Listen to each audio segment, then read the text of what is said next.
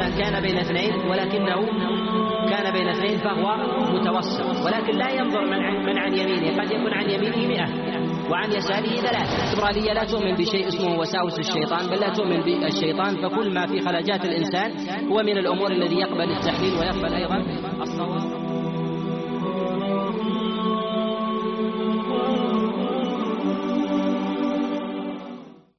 الحمد لله رب العالمين وصلى الله وسلم وبارك على نبينا محمد وعلى آله وأصحابه ومن تبعهم بإحسان إلى يوم الدين أما بعد. فيحسن قبل الولوج في آيات اليوم أن نتكلم على مسألتين. المسألة الأولى أن كثيرا من العامة أو العامة على العموم يخلطون بين أصحاب الأفكار وبين الفساق. وهذا معلوم من جهة منزع ذلك الأصل وهو العقل باعتبار ضعف الإنسان من جهة الإدراك. هذا أمر.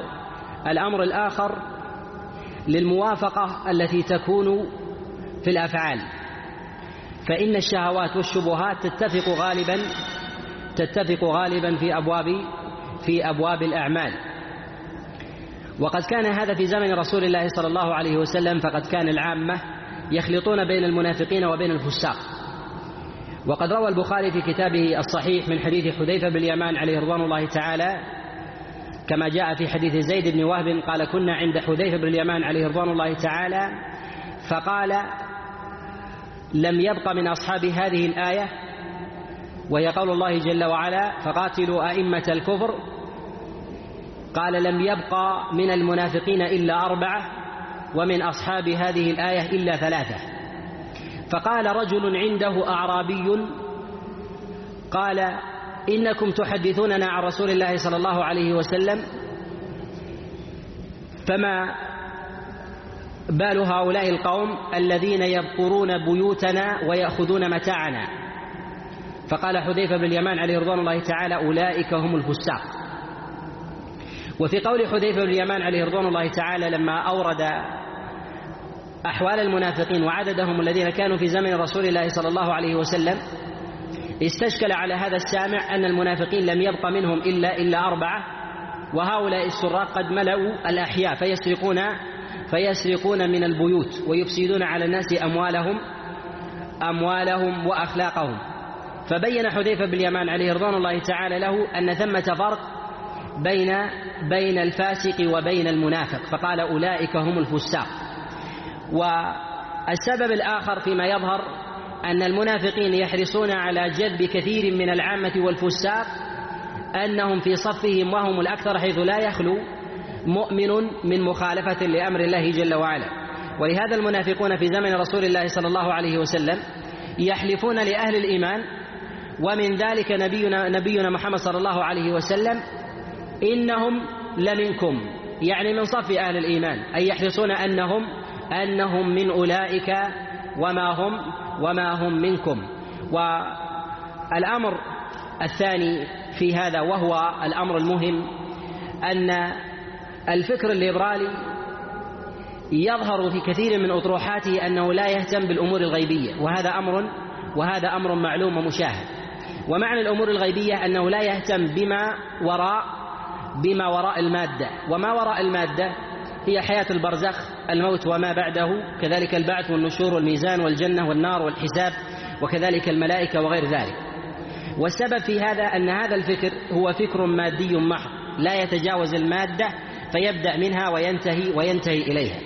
وثمة مسلك لطيف في هذا الأمر أن كثيرا من الأحكام الشرعية التي ترد في كلام الله جل وعلا وكلام رسول الله صلى الله عليه وسلم يردونها لعدم موافقتها لتحليلات العقل والتحليلات المادية فيردونها على هذا النحو.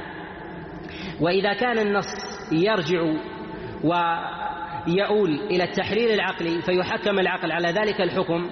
فإذا أخذنا بهذا الأصل فلماذا لا نطرح القضايا فيما وراء المادة وهي الأمور الغيبية لمنطق العقل وهي أظهر مناقضة لإدراك العقل.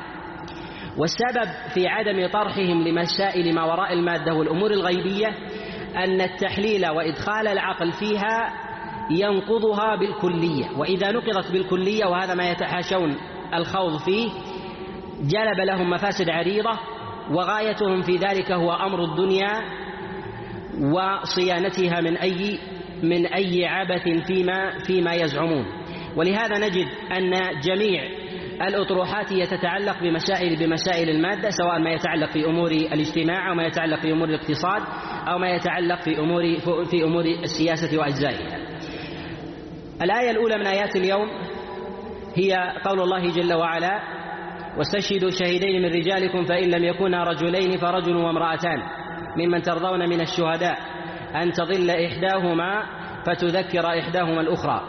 هذه الآية يستدل بها بعض الكتبة من أهل العقل على جواز الاختلاط وذلك أن الله جل وعلا قد جعل ممن يشهد البيع والشراء وكذلك الديون من يشهد عليها من الرجال والنساء ومن اللطائف في ذلك أن هذه الآية هي دليل على منع الاختلاط لا على جوازه وذلك أن الله سبحانه وتعالى حينما قال فاستشهدوا شهيدين من رجالكم.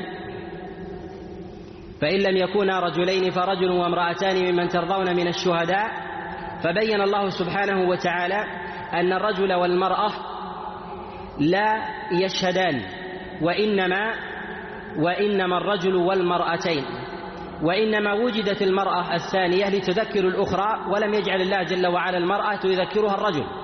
ولما لما دخلت المرأة بعد الرجلين وفقد الرجل الثاني دخلت المرأة فلا بد من امرأة أخرى أنه في حال النسيان لا تتناقش مع الرجل أي لا يذكرها رجل وإنما يذكرها يذكرها امرأة وهذا ظاهر في قول الله جل وعلا أن تضل إحداهما فتذكر إحداهما الأخرى فلم يذكر الله سبحانه وتعالى تذكير الرجل للمرأة ولا المرأة للرجل ولا المرأتين للرجل وإنما فصل بينهما.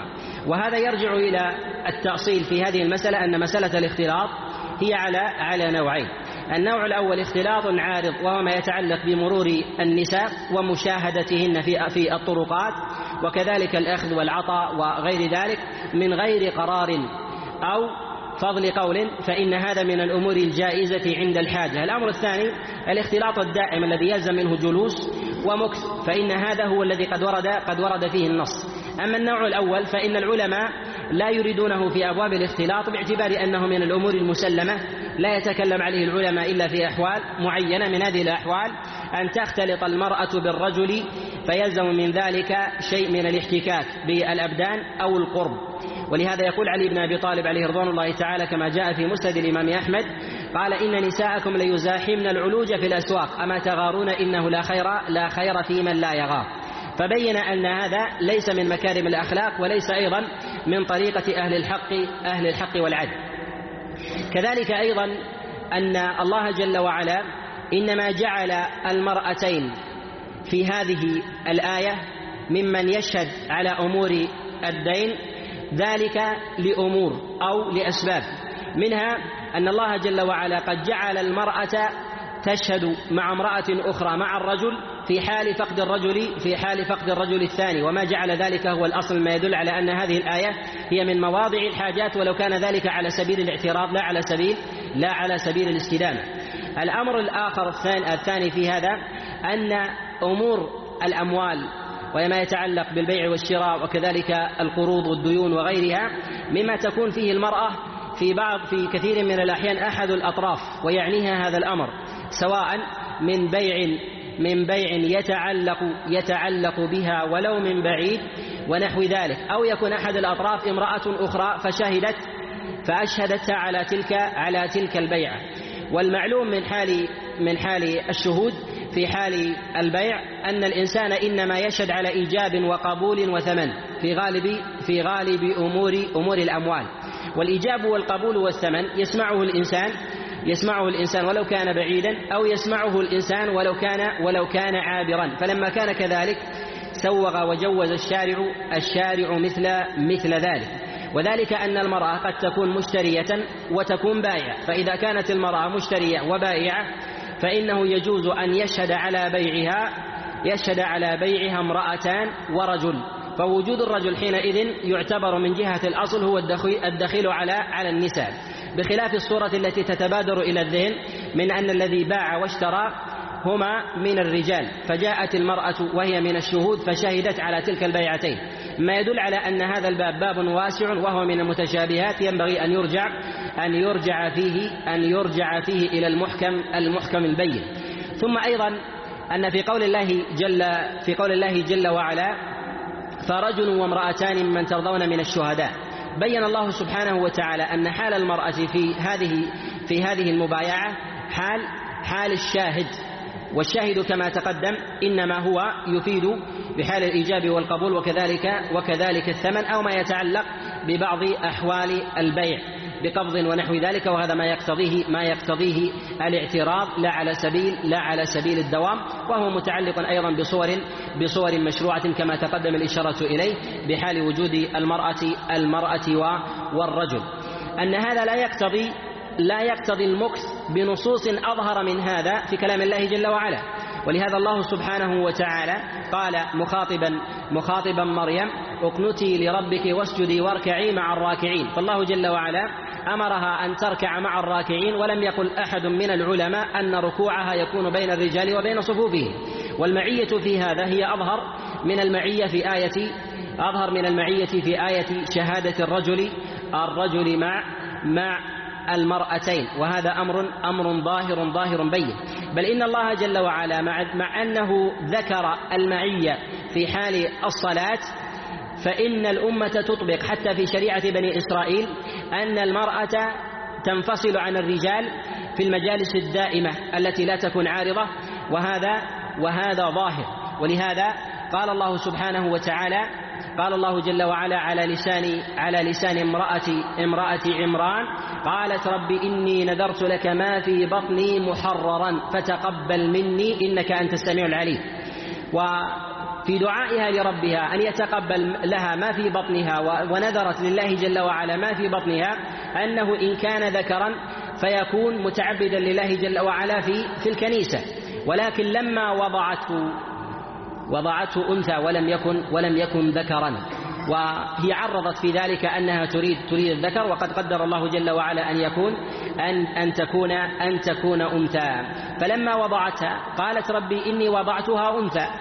والله أعلم بما وضعت وليس الذكر كالأنثى.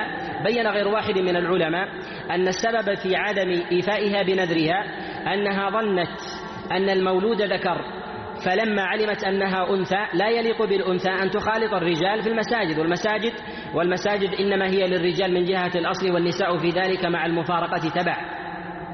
وقد جاء تفسير ذلك عن غير واحد من السلف كما جاء في قول كما جاء كما جاء هذا عن عكرمة كما رواه ابن أبي حاتم في كتابه التفسير من حديث القاسم ابن أبي بزة عن عكرمة مولى عبد الله بن عباس أنه قال في قول الله سبحانه وتعالى إني نذرت لك ما في بطني محررا. قالت ظنت أنه أنثى فلما ولدته فلما ولدته ذكرا قالت إني إني وضعتها أنثى ولا ينبغي للمرأة أن تكون مع الرجال في في الكنيسة. وهذا أمر معلوم في شريعة بني إسرائيل. قد جاء النص في ذلك عن غير واحد من السلف. جاء من حديث من حديث عائشة عليها رضوان الله تعالى كما رواه عبد الرزاق في كتابه المصنف من حديث هشام بن عروة عن أبيه عن عائشة. قال كانت نساء بني إسرائيل يصلين في المساجد واتخذن نعالا من خشب يتشرفن للرجال لي ليروهم. فمنعن من دخول المساجد وسلطت عليهن الحيضة. في هذا في قول عائشة عليه رضوان الله تعالى أنهن وضعن نعالا من خشب يدل على أنه ثمة ساتر وإلا وإلا ليس الإنسان بحاجة أن أن يصعد على على مرتفع ليرى ليرى غيره إلا وهو بعيد عنه وبينه وبينه وبينه وبينه حاجز. وهذا ظاهر أيضا في قصة في قصة صاحب مدين لما وجد امرأتين تذودان وهي من من دونهما. وهذا يأتي الكلام عليه بإذن الله عز وجل في سورة في سورة القصص بإذنه بإذنه تعالى. ويكفي أن يعلم أن الله جل وعلا إنما جعل الشهادة في هذه الآية للمرأتين مع الرجل وذلك لأن المرأة من جهة الأصل وهذا من دلالات أن هذه الآية دليل على على منع الاختلاط لا على جوازه أن المرأة من جهة الأصل لا تخالط الرجال في أحوالهم في بيعهم وشرائهم وهذا هو الأصل. وبهذا وبهذا يدرك أن الرجل إذا كان بعيدا عن مواضع عمل الناس فإنه أدعى إلى نسيانه بخلاف الإنسان الذي يضبط الأقوال. فربما تراكيب الألفاظ التي ترد في كلام أهل الخاصة من البيع والشراء وفي زماننا مثلا في بيع مثلا آه، أهل المراكب أو أهل الأسهم ونحو ذلك الذي يستطيع الشهادة ويضبطها هو صاحب هو الذي الذي مارس ذلك العمل بخلاف المرأة التي لم تكن معتادة على الخوض مع الرجال في مثل ذلك فالأصل طرق النسيان عليها. فلما كان كذلك جعل الله جل وعلا المرأة معها امرأة أخرى تعضدها في حال ورود النسيان النسيان عليها. ويدل ذلك على ذلك ويؤيده أن النبي صلى الله عليه وسلم جاء عنه في الخبر جاء عنه في الخبر أنه قال لا تجوز شهادة بدوي على صاحب قرية. ومعنى هذا أن البدوي البعيد عن معاملات أهل القرى في البيع والشراء من أجهل الناس في أمور في أحكام البيع وضبط ذلك. وقد جاء هذا عند الدار قطني وكذلك عند أبي داود في كتابه السنن من حديث محمد بن عمرو بن عطاء عن عطاء بن يسار عن أبي هريرة عليه رضوان الله تعالى قال قال رسول الله صلى الله عليه وسلم لا تجوز شهادة بدوي على صاحب قرية. والسبب في ذلك هو الانفصال المستديم بين بين البدوي الأعرابي وبين صاحب القرية. صاحب القرية الذي هو في المدينة فإن السلع التي في المدينة تختلف عن السلع التي لدى لدى أهل البادية. فسلع أهل المدينة آه، ما يوجد لديهم من أواني وأكسية وألبسة وكذلك فرش وبسط بخلاف بخلاف أهل البوادي. فإنه ربما ينسى المبيع في ذلك. وكذلك أيضا تراكيب الأقوال ربما الألفاظ الألفاظ يختلطون يختلطون فيها. فلهذا نهى رسول الله صلى الله عليه وسلم عن ذلك وقال بهذا القول جماعة من الأئمة وهو قول الإمام أحمد وكذلك الإمام مالك كما في رواية عبد الله عبد الله بن وهب عنه. وبه نعلم أن النبي صلى الله عليه وسلم إنما سوغ دخول المرأة في ذلك في حال ورود الحاجة وأن هذا هو وأن هذا وأن هذا بخلاف الأصل وأن الأصل في ذلك هو أن يستشهد الإنسان رجلين على بيعه وشرائه فإن لم يكونا رجلين فرجل وامرأتان ممن نرضى ممن نرضى من الشهداء. وكذلك أيضا فإنه ينبغي في حال النصوص الظاهرة في الظاهرة المحكمة أن نجعلها قضية على المتشابه الذي يختلط فيه النظر والنصوص في أبواب الاختلاط كثيرة بينة ظاهرة. ولا أعلم عينا تطرف في قرون الإسلام منذ منذ بزوغ فجر النبوة إلى القرن المتأخر. أحدا من العلماء قال بجواز الاختلاط على الإطلاق. ولو بالألفاظ المتشابهة من قوله وإنما هو قول عصري جديد ولا يخلو يوم من أيام الإسلام منذ أن بزغ الله جل وعلا فجر الإسلام إلا وفيه عالم حي ينص على حرمة إلا وفيه عالم ينص على حرمة حرمة الاختلاط. وهذا محل إجماع عند العلماء وقد حكى الإجماع على ذلك جماعة جماعة من العلماء كأبي بكر العامري وغيره. والنصوص في ذلك ظاهرة في كلام الله جل وعلا وكذلك كلام رسول الله صلى الله عليه وسلم. ويكفي في ذلك ما جاء النبي عليه الصلاة والسلام من جملة من الدلالات. من ذلك ما جاء في حديث عقبة بن عامر في الصحيحين وغيرهما أن رسول الله صلى الله عليه وسلم قال إياكم والدخول على النساء. قالوا الحمو قال الحمو الموت والدخول مراد بذلك أن الإنسان في الغالب إذا دخل الدور ليست كحال الأسواق. فإن الذي يدخل الأسواق فإنه يأخذ ويمضي. بخلاف الذي يدخل إلى الدور فإنه يدخل لماذا؟ لأجل أن يجلس أو يطعم ويشرب. ولهذا نهى رسول الله صلى الله عليه وسلم عن دخول عن دخول الدور. وكذلك ما جاء في الصحيحين وغيرهما من حديث أبي سعيد الخدري أن رسول الله صلى الله عليه وسلم أتاه النساء فقلنا له يا رسول الله غلبنا عليك الرجال فاجعل لنا يوما من نفسك تعلمنا. فجعل رسول الله صلى الله عليه وسلم لهن لهن يوما يعلمهن فيه. وكذلك أيضا ما جاء في الصحيح من حديث عبد الله بن مسعود عليه رضوان الله تعالى أنه قال قال رسول الله صلى الله عليه وسلم لا تنعت المرأة المرأة لزوجها كأنه ينظر إليها. والمراد من هذا أنه لا يجوز للمرأة أن تصف المرأة الأخرى لزوجها وصفا دقيقا كأنه ينظر إليه. فإذا كان هذا من جهة الوصف المترتب عليه خيال فكيف باستدامة جلوس يترتب عليه نظر مستديم؟ وهذا النظر إذا كان مستديما فهل يتناسب مع حكمة الشارع أن ينهى المرأة أن تصف امرأة يجالسها الرجل من الصباح إلى المساء؟ لا يمكن أن يستقر هذا من جهة النظر ولا من جهة العقل فضلا أن ينسب ذلك إلى أن ينسب ذلك إلى أسلوب الشارع الحكيم.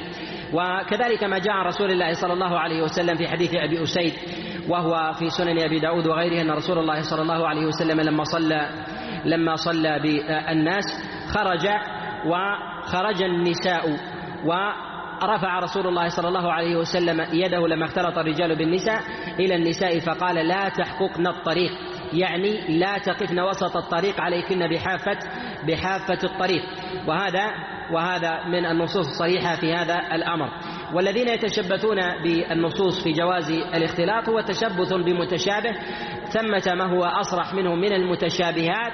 وقع فيه أهل الشرك والضلال في تسويغ الكثير من الأدلة الأدلة وتطويعها للضلال والزيغ في أبواب الشرك وكذلك أبواب أبواب الابتداع.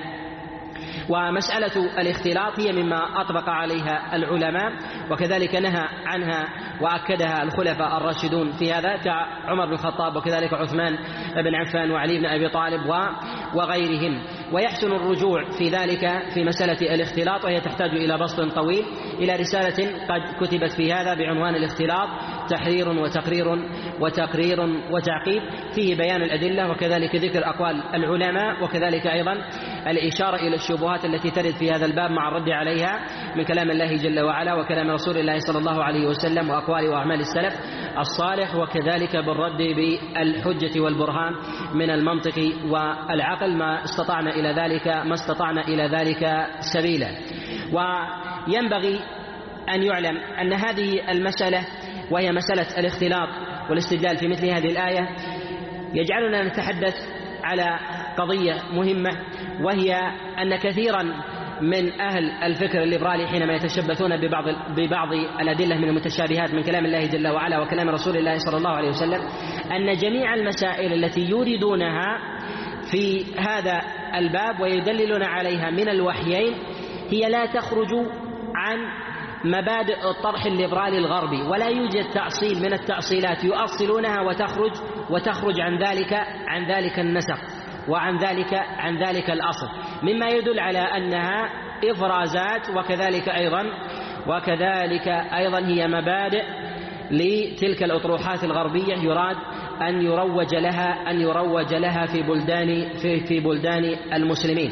وينبغي أن يعلم أن يعلم أن العاقل الحصيف من أهل العلم والدراية وطلاب العلم وكذلك أهل الإدراك أن ينظروا إلى المسائل بربطها بأصولها ولا ينظر إليها مجتزئة عن سياقاتها. وهذا ما يجعل ما يجعل كثيرا من أهل الإدراك وكذلك كثيرا من أهل العلم ربما لقصورهم في هذا النظر بالنظر إلى بعدم النظر إلى سياقات المسائل أن ينظر إلى المسائل مجتزئة بحسن ظن يريد تقدما للأمة أو تطورا أو تطورا لها في حياتها. ويتكلمون على بعض الجزئيات التي تأتي في من منطلقات الفكر الليبرالي ونحو ذلك ويريد مثلا بالأمة أن تتقدم ونحو ذلك. وينبغي أن يعلم أن الليبرالية الشرقية تركز على أبواب الأخلاق ولا تركز على على أبواب الاقتصاد والإنتاج وهذا أمر وهذا أمر معلوم. ولهذا يمكن أن نقول أن الليبرالية الشرقية هي ليبرالية ليبرالية شهوات وأن الليبرالية الغربية هي ليبراليه ليبرالية شبهات. وذلك أن كثيرا ما يطرح يتعلق بالأخلاق ولا يتعلق بتقدم الأمة وحضارتها. وأما ما يتعلق في أبواب التقدم والحضارة فإنهم لا يشيرون لا يشيرون إلى شيء من هذا. ونحن نلمس أن البلدان الإسلامية التي بلغت بالانحلال مبلغا فتفسخت المرأة وتساوت من جميع الوجوه مع الرجال أنهم لا يعدونها من البلدان المتخلفة. وأما البلدان التي لديها قوة اقتصادية ولا ولكنها لا تطبق الطريقة الغربية من جهة قضايا المرأة وغيرها يعدونها متخلفة متخلفة وقمعية ومستبدة وهذا يدل على أن ثمة ثمة أمر وراء وراء ذلك وهذا ما ينبغي لأهل العلم أن يكونوا من أهل من أهل الإدراك والدراية والدراية في ذلك. وقد تقدم الإشارة معنا إلى شيء إلى شيء من ذلك. الآية الثانية وهي قول الله جل وعلا قد بدت البغضاء من أفواههم وما تخفي صدورهم أكبر. يستدل بها يستدل بهذه الآية من يتكلم على حرية الرأي يقولون أن المنافقين في زمن رسول الله صلى الله عليه وسلم بدت البغضاء من أفواههم وبين الله جل وعلا أنها بادية. ومع ذلك لم يرد عن رسول الله صلى الله عليه وسلم أنه قمع تلك الأقوال وردها أو صادرها وغير ذلك.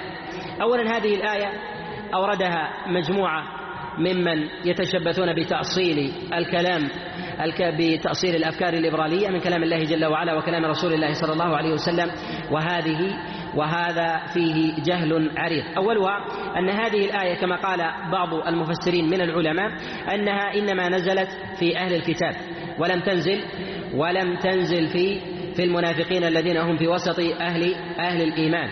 والدلالة على ذلك هي قول الله جل وعلا وتؤمنون بالكتاب كله. أي أن أهل الإيمان يؤمنون بالكتاب الذي أنزل على على أهل الكتاب من اليهود والنصارى والذين جاء ذلك في السياق في الآية في الآية السابقة. فبين الله سبحانه وتعالى أن أهل الإيمان يؤمنون بالكتاب كله. كلام الله جل وعلا الوارد في القرآن والوارد في التوراة والإنجيل مما مما لم يحرف. وأن أهل الكتاب لا يؤمنون بشيء مما أنزله الله جل وعلا على نبينا محمد صلى الله عليه وسلم. وهذه الآية في قول الله جل وعلا قد بدت البغضاء من أفواههم وما تخفي صدورهم أكبر. لو قلنا أنها نزلت في المنافقين في المنافقين فينبغي أن يعلم. أن يعلم أن رسول الله صلى الله عليه وسلم في سياسته على المنافقين أن المنافقين في زمنه لم يكونوا ممن ممن يظهر القول بل كانوا يسرونه. وأما قول الله جل وعلا قد بدت البغضاء من أفواههم فإن ما يظهرونه من لحن القول هو مما بدا مما بدا. وقد جاء هذا مفسرا وقد جاء هذا مفسرا في قول الله جل وعلا ولتعرفنهم في لحن القول. فإذا عرف الإنسان بلحن قوله أي قد بدا شيء من كلامه على على شفتيه مما يظهر مما يظهر للناظر أو للسامع تمييزه عن غيره فيكون حينئذ مما بدا للإنسان. ويؤيد ذلك ويؤكده أن المنافقين في زمن رسول الله صلى الله عليه وسلم لم يكونوا يظهرون النفاق. وأعلم الناس بالمنافقين بعد رسول الله صلى الله عليه وسلم هو أمين السر النبي صلى الله عليه وسلم. وقد جاء في صحيح البخاري من حديث حذيفة بن اليمان أنه قال إن المنافقين في زمنكم شر من المنافقين في زمن رسول الله صلى الله عليه وسلم. وذلك أن المنافقين في زمن النبي عليه الصلاة والسلام يسرون وهم في زمانكم يجهرون. مما يدل على أن المنافقين في زمن النبي عليه الصلاة والسلام يسرون يسرون قوله ومما يؤكد ذلك ويدل عليه أن المنافقين إذا بلغ النبي صلى الله عليه وسلم شيئا من أقوالهم أو ظهر من لحن قولهم نفوه. ولم يكونوا يصرحون بأقوالهم ويلتزمونها في الجهر وكذلك في السر. ويدل على ذلك ويشهد ويشهد له ما جاء في قول الله جل وعلا وإذا لقوا الذين آمنوا قالوا آمنا. وإذا خلوا إلى شياطينهم قالوا إن معكم إنما نحن إنما نحن مستهزئون. وفي هذا إشارة مهمة جدا وهي أن المنافقين إذا لقوا أهل الإيمان قالوا إنا إنا معكم. ولكن إذا لقوا أهل الكفر وإخوانهم أيضا لشدة لشدة إمعانهم بالتدليس حتى يظن إخوانهم من الكفار وكذلك الخلص من المنافقين أنهم دخلوا الإيمان أنهم يأتون إليهم قالوا إنا معكم إنما نحن إنما نحن مستهزئون. أي أن إخوانهم شكوا أنكم تطرحون تلك الأقوال وفي السر تخالفون مع أنهم على مبدأ واحد.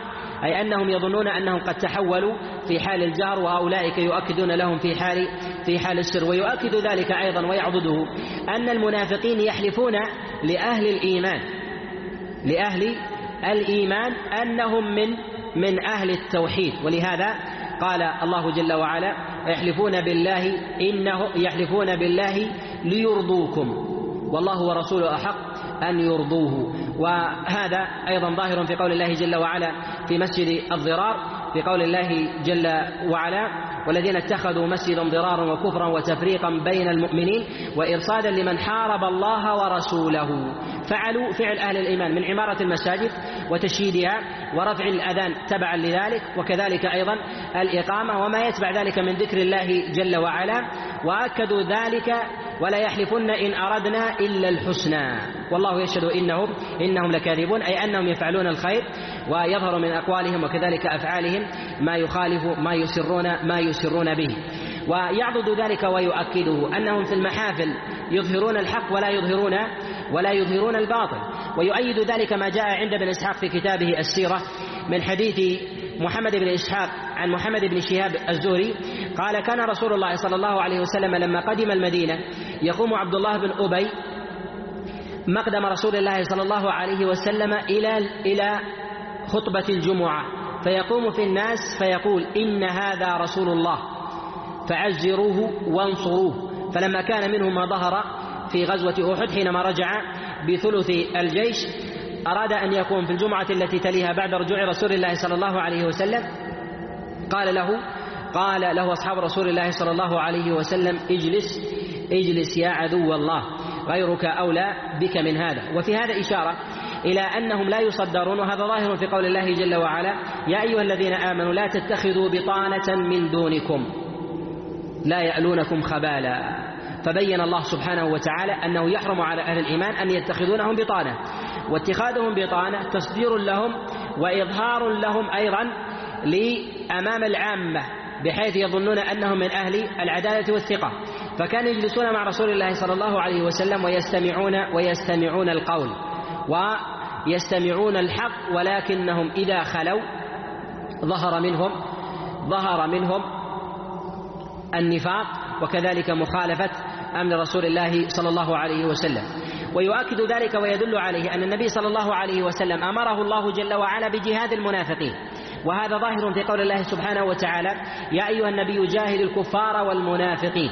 فأمر الله جل وعلا نبيه أن يجاهد الكفار والمنافقين والجهاد من ذلك يتطلب إنكار إنكار الأقوال التي تظهر على فلتات لسانهم ولحن قولهم. وهذا أيضا وهذا أيضا ظهر في تفسير كلام الله جل وعلا في قول غير واحد من السلف كما جاء في قول عبد الله بن مسعود كما رواه ابن جرير الطبري من حديث علي بن أبي طلحة عن عبد الله بن مسعود عن عبد الله بن عباس عليه رضوان الله تعالى قال في قول الله جل وعلا جاهد الكفار والمنافقين قال جهاد المنافقين باللسان وجاء عن غير واحد من العلماء من المفسرين أن جهاد المنافقين في ذلك إقامة الحدود عليه أي أن الحدود لا تسقط عليهم كسائر لا تسقط عليهم وتطبق عليهم كما تطبق على سائر سائر الناس. وهذا ظهر أيضا في مدلول هذه الآية وقد نص عليه غير واحد من من السلف كما جاء عن الحسن البصري فيما رواه ابن أبي حاتم في كتابه التفسير من حديث حوشب عن الحسن البصري أنه قال في قول الله جل وعلا جاهد الكفار والمنافقين قال المنافقين بالحدود وقد روي عن قتادة والربيع وغيره نحو نحو ذلك القول. وقد جاء عن عبد الله بن أبي جعفر عن أبيه عن الربيع انه الربيع بن أنس أنه قال في قول الله جل وعلا جاهد الكفار والمنافقين. قال جهاد المنافقين ألا تظهر منهم معصية الا إلا أميتت ولا يظهر منهم حد إلا اقيم أقيم عليهم. أي أنهم إذا ظهر منهم حد سواء من الردة وظهر منهم ولا موجب لدفعه من من آه، اعتضاد اعتضادهم بغيرهم من أعداء الملة والدين فالأصل انخراطهم في حكم في حكم سائر سائر المسلمين. وثمة مسألة مهمة في ذلك وهي قاعدة شرعية وهي من السياسة الشرعية أن النبي صلى الله عليه وسلم لما علم حال المنافقين وأعلمه الله جل وعلا حالهم وهم عدد قليل كما جاء في حديث حذيفة ابن اليمان كما جاء في صحيح الإمام مسلم من حديث عمار بن ياسر أن حذيفة بن اليمان قال قال رسول الله صلى الله عليه وسلم في أصحابي اثنا عشر منافقا ثمانية منهم لا يدخلون الجنة حتى يلج الجمل في سم الخيار. في قول رسول الله في قول في آه، قول رسول الله صلى الله عليه وسلم في أصحابي اثنا عشر منافقا ثمانية منهم لا يدخلون الجنة حتى يلج الجمل في سم الخيار. أن هؤلاء قد تدثروا بلثار الصحبة فيما يرى فيما يرى الناس. والأمر الباطن الذي لا دليل مادي محسوس عليه إظهاره إظهاره عند العامة من الخطأ وليس من السياسة وليس من السياسة الشرعية.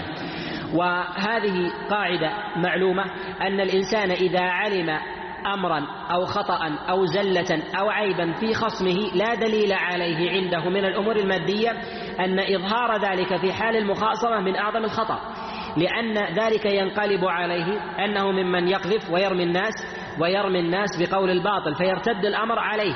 وهذا ما ينبغي أن يعلمه أهل الحق من سواء من العلماء أو ولاة الأمر أو الدعاة أو عامة أو عامة الناس أو أهل أهل العقل.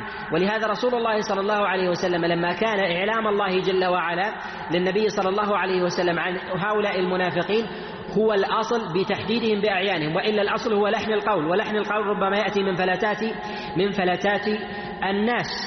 وهذا ظاهر في قول الله سبحانه وتعالى لا تعلمهم نحن نعلمهم. فبين الله سبحانه وتعالى أن النبي صلى الله عليه وسلم لا يعلمهم فإذا كان هو المؤيد ومصدره في ذلك هو أمر الله جل وعلا الخاص إليه وأوامر الله سبحانه وتعالى غيبية تطلع على الصدور وكذلك الأجسام.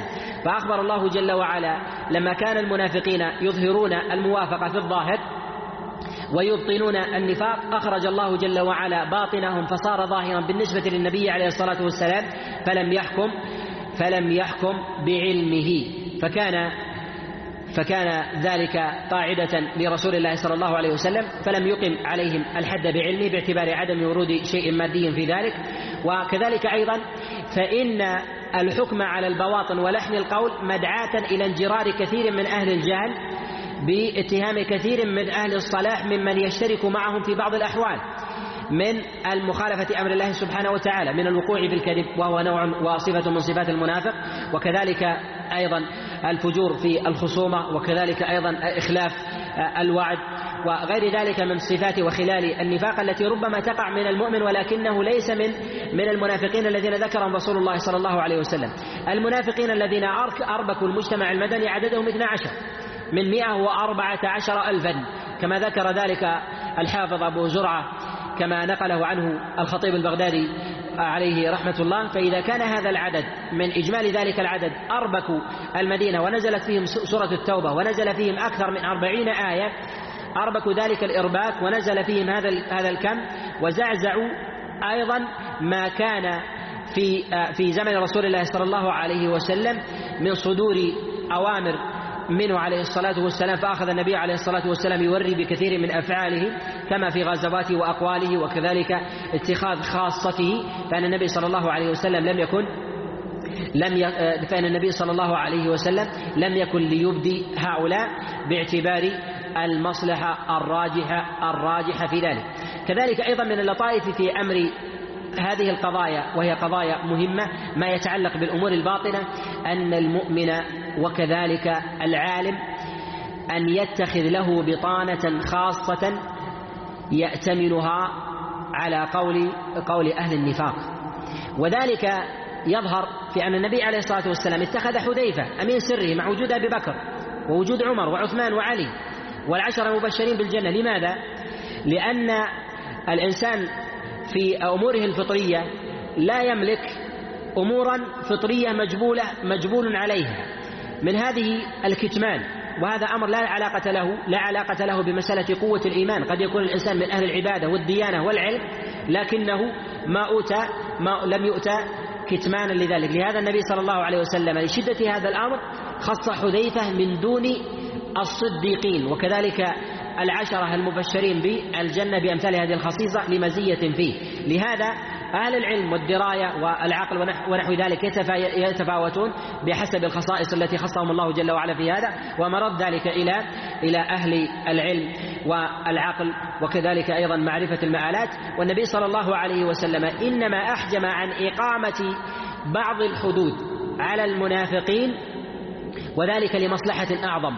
وذلك أن النبي عليه الصلاة والسلام حينما ظهر من بعض المنافقين حدود استوجبوها أقامها في بعض الأحيان كما في قصة وحادثة الإفك في بعض المنافقين من جلده رسول الله صلى الله عليه وسلم في حادثة الإفك. ومن قال النبي عليه الصلاة والسلام لم يقم يقم حدا على المنافقين فقد ارتكب قولا قولا شنيعا. وثمة حدود درأها النبي صلى الله عليه وسلم لمصلحة أعظم من ذلك وهذا يرجع إلى ما تكلم ما تقدم الكلام عليه وذلك أن النبي عليه الصلاة والسلام إنما لم يقم الحد على من أظهر كفرا كما جاء في غزوة تبوك في من قال لئن رجعنا إلى المدينة لنخرجن الأعز ليخرجن الأعز منها الأذل فبين الله سبحانه وتعالى أن ما قالوه كفر وردة ومع ذلك مع ذلك لم يقم النبي صلى الله عليه وسلم عليهم الحد وكذلك أيضا ما جاء في بعض الصور في حال عبد الله بن أبي وإنما منع النبي عليه الصلاة والسلام من ذلك آه، قوله جل وعلا أتريد أن يتحدث الناس أن محمدا يقتل يقتل أصحابه. وفي هذا في قول النبي عليه الصلاة والسلام تريد أن يتحدث الناس أن محمدا يقتل أصحابه؟ إشارة إلى أن أمر المنافقين يخفى أيضا حتى على الناس في المدينة مع هذا العدد القليل. فكيف بالأبعدين من اليهود والنصارى؟ ولهذا الله سبحانه وتعالى حينما ذكر المنافقين ممن آه، من الأعراب ذكر المنافقين من أهل المدينة ومن أهل المدينة مردوا على النفاق. وهؤلاء الذين مردوا على النفاق أي أنهم تجاوزوا حدا من النفاق زاد عن حد المنافقين الأبعدين. ومع أنهم زادوا عن الحد إلا أن النبي عليه الصلاة والسلام لا يعلمهم وإنما الذي يعلمهم هو الله سبحانه سبحانه وتعالى مما يدل على أن أمرهم أمرهم سرا. وهذا ما ينبغي الاعتبار به أن حال المنافق وجود المنافق في في مجتمعات الإسلام أمر أمر طبيعي. ولكن الأمر المخالف هو إظهار قول المنافق تصديره اتخاذه بطانة عدم إقامة الحد عليه أو بعض الحد لتسويته واقترانه مع مع كثير من المسلمين. كذلك أيضا ذلك لا يقتضي أن الإنسان يفصل يفصل في أمرهم مزيدا ولا ينظر إلى إلى مآل تلك الأمور كما كان رسول الله صلى الله عليه وسلم ينظر إليها. وهذا ما قصده النبي عليه الصلاة والسلام كما جاء في الصحيح من حديث أبي سلمة. عن عائشة عليه رضوان الله تعالى أنها قالت كان النبي عليه الصلاة والسلام يقول في استفتاح صلاة الليل اللهم فاطر السماوات والأرض عالم الغيب والشهادة. رب جبرائيل وميكائيل وإسرافيل أنت تحكم بين عبادك فيما اختلفوا فيه. اهدني لما اختلف فيه من الحق بإذنك إنك تهدي من تشاء إلى إلى صراط مستقيم. في قول النبي عليه الصلاة والسلام اهدني لما اختلف فيه من الحق يتبادر إلى الذهن. لماذا النبي عليه الصلاة والسلام يسأل الله جل وعلا أن يهديه لما اختلف فيه من الحق؟ مع أن القرآن بين بين بين يديه وهو الحق البين. فأي موضع خلاف بعد بعد الحق البين؟ نقول الخلاف الذي ذكره رسول الله صلى الله عليه وسلم وطلب الهداية هو أن يعرف مواضع الاستثناء من الإطلاقات التي جاءت في كلام في كلام الله سبحانه وتعالى من إقامة الحدود وإنزال وإنزال العقوبات. وهذا أمر وهذا أمر مهم ينبغي ينبغي أن يدرك. والآية الثالثة الآية الثالثة من آية في سورة آل عمران وهي قول الله جل وعلا فاستجاب لهم ربهم أني لا أضيع عمل عامل منكم من ذكر أو أنثى. يريدها من يتكلم على مسألة التساوي بين الجنسين باعتبار التساوي بالعمل وكذلك التساوي بالجزاء وأن الله سبحانه وتعالى لا يضيع عمل الرجل وكذلك عمل المرأة وأن عمل المرأة والرجل على حد على حد سواء. أولا هذه الآية سبب نزولها كما رواه الإمام الترمذي وكذلك ابن أبي حاتم في كتابه التفسير. من حديث ابن أبي نجيح عن مجاهد عن أم سلمة عليها رضوان الله تعالى أنها قالت ما لنا لما هاجرت إلى المدينة قالت ما لنا لا نقاتل فنستشهد وما لنا لا يقسم لنا من الميراث كالرجال. فأنزل الله سبحانه وتعالى في ذلك قال الله جل وعلا للرجال نصيب مما اكتسبوا النساء نصيب مما اكتسبت. وأنزل الله جل وعلا هذه الآية إني لا أضيع عمل عامل منكم من ذكر أو أنثى. في هذه الآية إذا عرفنا سبب النزول أن بعض الناس حتى ولو كان من أهل الديانة والعقل أنه ينظر إلى بعض الصور على سبيل الاختصاص ويقتطعها من سياقها التام ويرد على بعض كلامه عدم التساوي أو عدم أو لماذا هذا الحكم وطلب التعليل ونحو ذلك وهذا يرد أيضا في بعض كلام الصحابة عليهم رضوان الله تعالى وهذا ما ورد ما ورد إليه الدليل وجب وجب أن يمسك عن مثل عن مثل ذلك.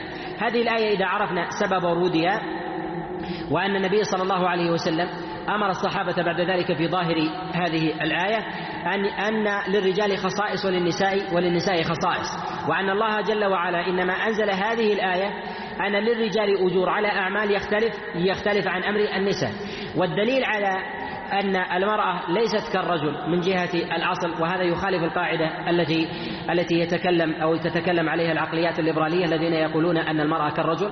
هذا من جهة الفطرة والخلقة. لا يمكن أن يتحقق باعتبار التباين في ذلك.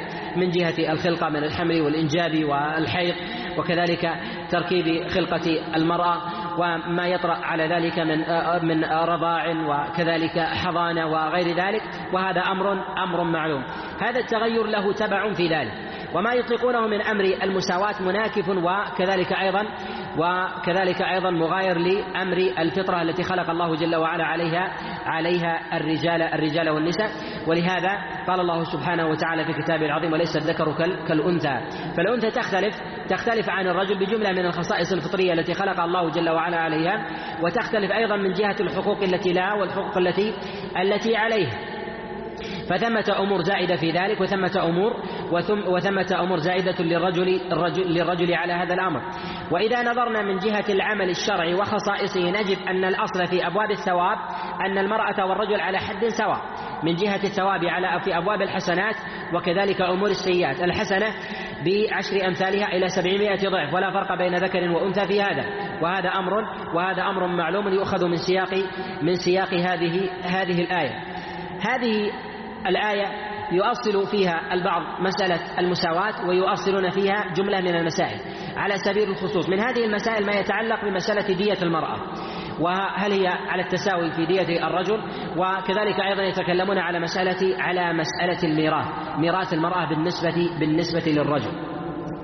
أولا في مسألة المساواة من جهة الأصل لا يمكن أن يقال بأن المرأة تتساوى مع الرجل من جهة الفطرة والخلقة وهذا أمر يسلم به سائر أهل أهل البصر والبصيرة في هذا الأمر. وإذا كان كذلك فإن ثمة ثمة تبعة في هذا الأمر من جهة من جهة الأحكام الأحكام الشرعية التي التي تصدر تبعا لفطرة لفطرة الإنسان.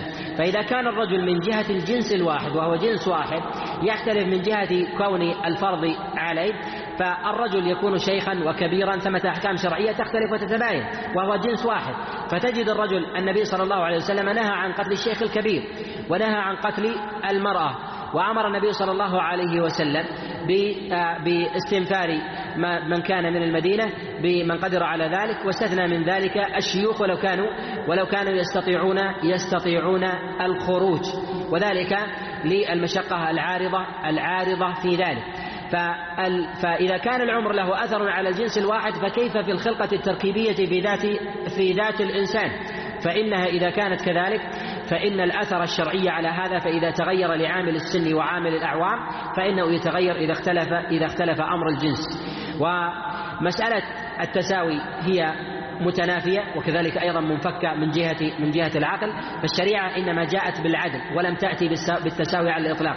ففرق بين الكبير والصغير من جهة جنس الرجل. لهذا الصغير يوقر الكبير وكذلك أيضا قد يتساوى الناس من جهة ولا يتساوون من جهة أخرى. قد يتساوى الرجل فيمر عليه فيجب السلام المار على على الجالس وهذا نوع من من التباين. ولا يقال الإنسان في منازعة الحق فإن الحقوق إذا تراماها الإنسان تنازع ووقعت حينئذ الخصومة وقد جاءت الشريعة بإقرار ذلك الأصل تساوي البشرية وبينت ما خرج عن ذلك. ما خرج عن ذلك من من مسائل فالمرأة تخالف الرجل في جملة من المسائل. أولها الميراث الدية العقيقة وكذلك وكذلك العدة فإن المرأة تخالف الرجل في هذا. وأما ما يتكلمون عليه في قضية الأموال وكذلك أيضا مسألة الدماء يتكلمون على مسألة الدية وأن الدية ينبغي أن تكون على التساوي في حق المرأة والرجل. ينبغي أن يعلم أن الدية ليست عوضا ليست عوضا عن النفس ليست عوضا عن النفس.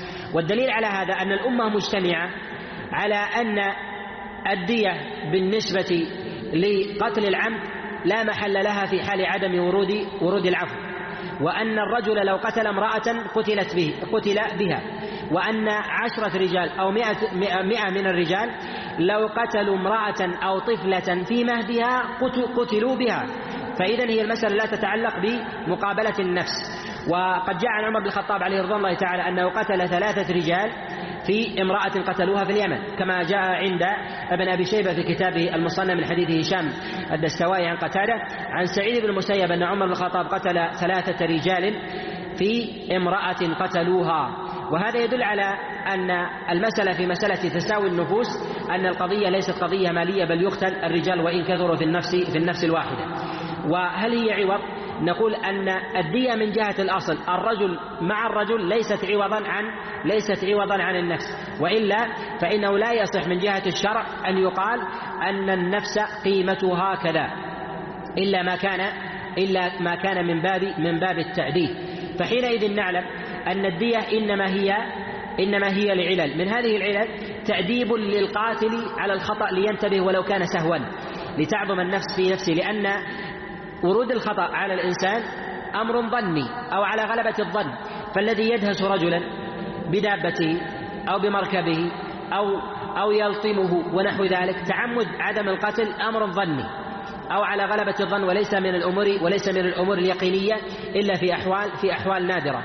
فإيجاد ذلك لمخاطبة القلب بالترهيب أمر مهم فجاء أمر فجاء أمر الديات فجاء أمر الديات.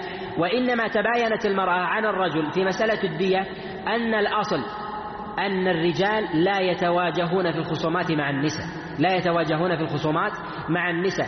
فلما كانوا كذلك فإن جانب العداوة بين الرجل والمرأة جانب ضعيف ولا محل له ويغلب عدم التعمد في هذا ويغلب عدم التعمد في إلحاق الأذى بالمرأة بإفسادها. ويظهر من هذا التعليل أيضا جملة من الأحكام في كلام بعض السلف أن العداوة إذا كانت يسيرة من جراحات يسيرة ونحو ذلك أن غلبة الظن أن الإنسان تعمد الأذية في من يلطم شخصا أو يجرحه ونحو ذلك أو يكسر سنا أو يجرحه بقدر الموضحه ونحو ذلك فإن هذا في في في غلبة الظن أنه أراد أراد أذية.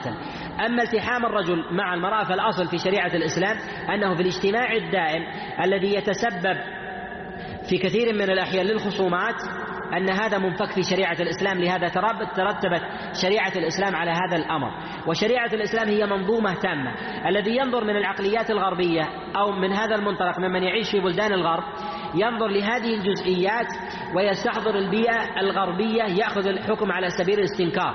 والأحكام الشرعية جاءت على سياق التمام جاءت على سياق التمام بضبط نظام الاقتصاد وكذلك السياسة وكذلك المجتمع ومنها هذه ومنها هذه الأحكام. كالذي يأخذ مثلا مسألة الميراث أن المرأة أو البنت ترث نصف ميراث الرجل ويغفل عن الشرائع الأخرى أن الرجل يدفع المهر. وينفق. ولو كانت المرأة لديها قناطير مقطرة من الذهب من الذهب والفضة. المنظومة المالية في الشريعة في الشريعة الإسلامية ينبغي أن ينظر إليها على سبيل التمام حتى تفهم بسياقها. لا أن تؤخذ المسألة على سبيل على سبيل الاختصاص. وهذا ظاهر في هذه المسألة من نظر إلى مسألة الدم وجد على هذا النحو. الأصل في من لا يلتقيان أن العداوة بينهما منفكة باعتبار الالتقاء العارض. باعتبار الالتقاء العارض. التقاء الرجل مع المرأة التقاء التقاء عارض. و والالتقاء العارض لا تنشأ معه خصومات تؤدي إلى القتل وإنما تنشأ معه خصومات دون ذلك. لهذا نجد العلماء عامة السلف يجعلون دية المرأة مساوية لدية الرجل إلى الثلث. وإن زاد على ذلك فإن هذا مقتضاه خصومة شديدة مقتضاها الظن دون دون علاقة الرجل بالرجل. وقد جاء عن غير واحد من السلف أن على أن دية المرأة على التساوي في دية الرجل إلى الثلث. جاء هذا عن عمر بن الخطاب وكذلك عبد الله بن عمر عليه رضوان الله تعالى وجاء هذا أيضا عن عبد الله بن مسعود عليه رضوان الله عليه رضوان الله تعالى. وقد جاء في أن المرأة على النصف من دية الرجل عن النبي عليه الصلاة والسلام. جملة من الآثار من ذلك ما رواه البيهقي من حديث عبادة بن نسي عن ابن غنم عن معاذ بن جبل أن النبي عليه الصلاة والسلام قال عقل المرأة أو ديتها على النصف من دية الرجل. وقد جاء في ذلك أيضا من حديث علي بن أبي طالب عليه رضوان الله تعالى يرويه إبراهيم النخعي عن علي بن أبي طالب عن رسول الله صلى الله عليه وسلم بنحوه. وقد جاء هذا أيضا عن عمر بن الخطاب فيما رواه البيهقي أيضا وغيره من حديث حماد بن أبي سليمان عن إبراهيم عن عمر بن الخطاب وعلي بن أبي طالب بنحوه. وقد جاء أيضا عن علي بن أبي طالب عليه رضوان الله تعالى من غير هذا الوجه من حديث عامر بن شراحيل الشعبي عن علي بن أبي طالب. وقد جاء أيضا من غير هذا الوجه عند البيهقي وغيره من حديث مغيرة عن إبراهيم النخعي عن شريح عن عروة البارقي عن عمر بن الخطاب عليه رضوان الله تعالى أنه قال دية المرأة كدية الرجل إلى الثلث في السن والموضحة وما دونها وإن زاد فعلى النصف من دية من دية الرجل. وهذا ما تقدم التعليل عليه. أن كثيرا من الناس وهذا أصل ينبغي أن يؤخذ بالاعتبار أن كثيرا من الناس ينظر وهذا يقع عند كثير من أهل الجهل أو الذي يعيش ببيئة غير إسلامية ويريد أن يطبق حكما خاصا في الإسلام على الحياة التي يعيشها. فبعض أحكام أحكام الإسلام لما كانت بعض المجتمعات الإسلامية فاسدة وانحرفت في كثير من من أحوالها لم يكن هذا الحكم متسقا مع المنظومة التي يجب في ذلك أن يصلحوا مجتمعهم حتى حتى حتى يتسق ذلك ذلك الأمر. فالذي يأخذ مثلا مسألة دية المرأة والرجل ويستحضر الاختلاط ويستحضر أن المرأة تجعل نفسها ندا للرجل فهو يريد أن يحكم يأخذ حكما شرعيا على بيئة خاطئة مخالفة للشريعة. كذلك أيضا الذي يريد أن يأتي في مسألة الميراث ميراث المرأة أن ميراث البنت أنه على النصف من ميراث الإبن يأخذه على على فهم الغرب أن من جهة من جهة حقوقهم المالية وما بينهم. وكذلك أمور المهر والنفقة. البيئة الغربية المرأة لا ينفق عليها الرجل تنفق على نفسها ولو كانوا ولو كانت هي هي هي والزوج تحت سقف واحد. تشتري لباسها وتطعم نفسها وكذلك أيضا تخرج وتذهب وتجيء من نفقتها. وربما يدخلون حانوتا أو دكانا فيشتري هذا ويشتري هذا ويدفع هذا ويدفع هذا. فهذا الحكم على هذا الأمر مخالف أو موافق. لا يمكن أن يتسق كذلك أيضا. لا يمكن العقل أن يدرك هذا هذا الحكم الشرعي. وهذا أمر وهذا أمر معلوم. من هذا من يتكلم ببعض الأمور ببعض الأمور التي يجتزئها من الإسلام كمسألة على سبيل المثال غض البصر. يقول مثلا أن المسلمين يطلقون أبصارهم ما رأوا امرأة. ولكن نجد مثلا الغرب أنهم لا يطلقون أبصارهم فيمرون على النساء ولو رآها متعريه الغاية من إطلاق البصر هو الوصول للمرأة وغاية الوصول للمرأة هو الوقوع في الفاحشة. فإذا كانت الوقوع في الفاحشة متيسرة فلماذا؟ فلماذا ينظر؟ وهذا تحليل لا يمكن لا يمكن أن يتسق بين بين بيئتين. ولهذا إذا أردت إذا أردت أن تمنع السرقة فسيب المال. فإذا كان المال سائب هل يمكن أن يذهب السارق ليسرق؟ لا يمكن لا يمكن أن يسرق، فإذا أردت أن تطبق نظاما اجتماعيا على طريقة الإسلام فطبقه حينئذ تفهم معنى حد حد السرقة، فمنظومة الإسلام في أمور الأموال كذلك أيضا في أمور في أمور الحدود هي منظومة تامة ينبغي أن تؤخذ تؤخذ على سبيل التمام. أكثر أو جل الليبراليين سواء من الشرقيين والغربيين لا يفهمون ولا يدركون حقيقة الإسلام ومنظومته التامة. ويستطيع الإنسان الذي يدخل في في في عمق الشريعة والعارف بكلام الله عز وجل وكلام رسول الله صلى الله عليه وسلم أن يأخذ من النصوص إذا كان صاحب هوى أن يأخذ من النصوص ما يظهر فيه ظلم ظلم المرأة للرجل فيأتي في مسألة في مسألة الجهاد أن الجهاد يجب على الرجل ولا يجب ولا يجب على المرأة وهذه من المخاطرة والمرأة جالسة في دارها والرجل ينفق عليها من ماله وهي جالسة مستظلة ويستطيع الإنسان أيضا أن يتكلم على مسألة ما حرم ما حرم على الرجل حرم عليه لبس الحرير وحرم عليه الإسبال وحرم عليه حلق اللحى وحرم عليه لبس الذهب والفضة والمرأة والمرأة في خدرها يجوز له كل كل كل ذلك. ويستطيع الإنسان إذا أراد أن يصور ذلك ولديه وسائل إعلامية أن يصور الرجال في الشوارع والعرق يصب منهم وهم قد ذهبوا آه، إلى جلب الأرزاق. وربما آه، صورهم على سبيل المثال وهم في في أبراج آه، في في لهيب الشمس. ويصور المرأة بجانبها وهي راقدة في دارها وتنتظر رزقها. ويصور خمارها على أنها يحجبها من الشمس. في حين يصور الرجل على أن الشمس تأتيه وتطرقه وتلفح ونحو ذلك يستطيع أن يروج أمثال هذه الأفكار أن الرجل أن الرجل مظلوم. وهذا من سطوة من سطوة الإعلام وتكرار المعلومة على ذهن على ذهن الإنسان وهذا أمر معلوم. ولهذا ينبغي للعاقل ونحن في زمن ينبغي أن ندرك أن أحوج ما نحتاج إليه في زمننا هذا هو سياسة العقل. سياسة العقل في تحكيمه فيما يأتي ويرد إلى الإنسان إذا كان ثمة إغراق في منكر هو في حقيقته منكر وغلي في طرحه أن الإنسان يحجم بصره حتى لا يؤثر عليه بالقدر المبالغ فيه. فإذا كان على سبيل المثال إنكار منكر من المنكرات على سبيل المثال فإذا كان ينبغي هذا المنكر أن يكون على قدر معين ينبغي الإنسان أن يسمعه مرة. أن يسمعه مرة. وأن يحجب عن سمعه إنكار ذلك المنكر بالقدر الذي قد زاد. بحيث يكون لديه توازن. وهذا القدر الذي لا يدركه كثير من الناس في فهم موازين موازين الخير والشر التي يخلط فيها كثير من طلاب العلم فضلا فضلا عن عامة عن عامة عن عامة الناس. كذلك أيضا ما يتعلق بالمسألة الثانية وما يتعلق بمسألة في مسألة الميراث. إذا أراد الإنسان أن ينظر إلى الميراث على سبيل الاختصاص على هذا النحو فيقول أن المرأة قد هضمت ولها مثلا على سبيل المثال نصف ما للرجل ونحو ذلك. أولا هذا الإطلاق بالنسبة للمنظومة المالية الاقتصادية في الإسلام هو من أعظم العدل الذي يحير الألباب في وضع سنة الموازنة. فالمرأة تأخذ إذا كانت بنتا تأخذ نصف ما للإبن وتضع المال مالا مدخرا. أما بالنسبة للرجل فهو مال منفق على مهر وعلى زوجة وعلى ذرية. فينفقه ولو كان نصف المرأة قناطير مقنطرة. ولو كان قناطير مقنطر. وهذا أمر وهذا أمر معلوم.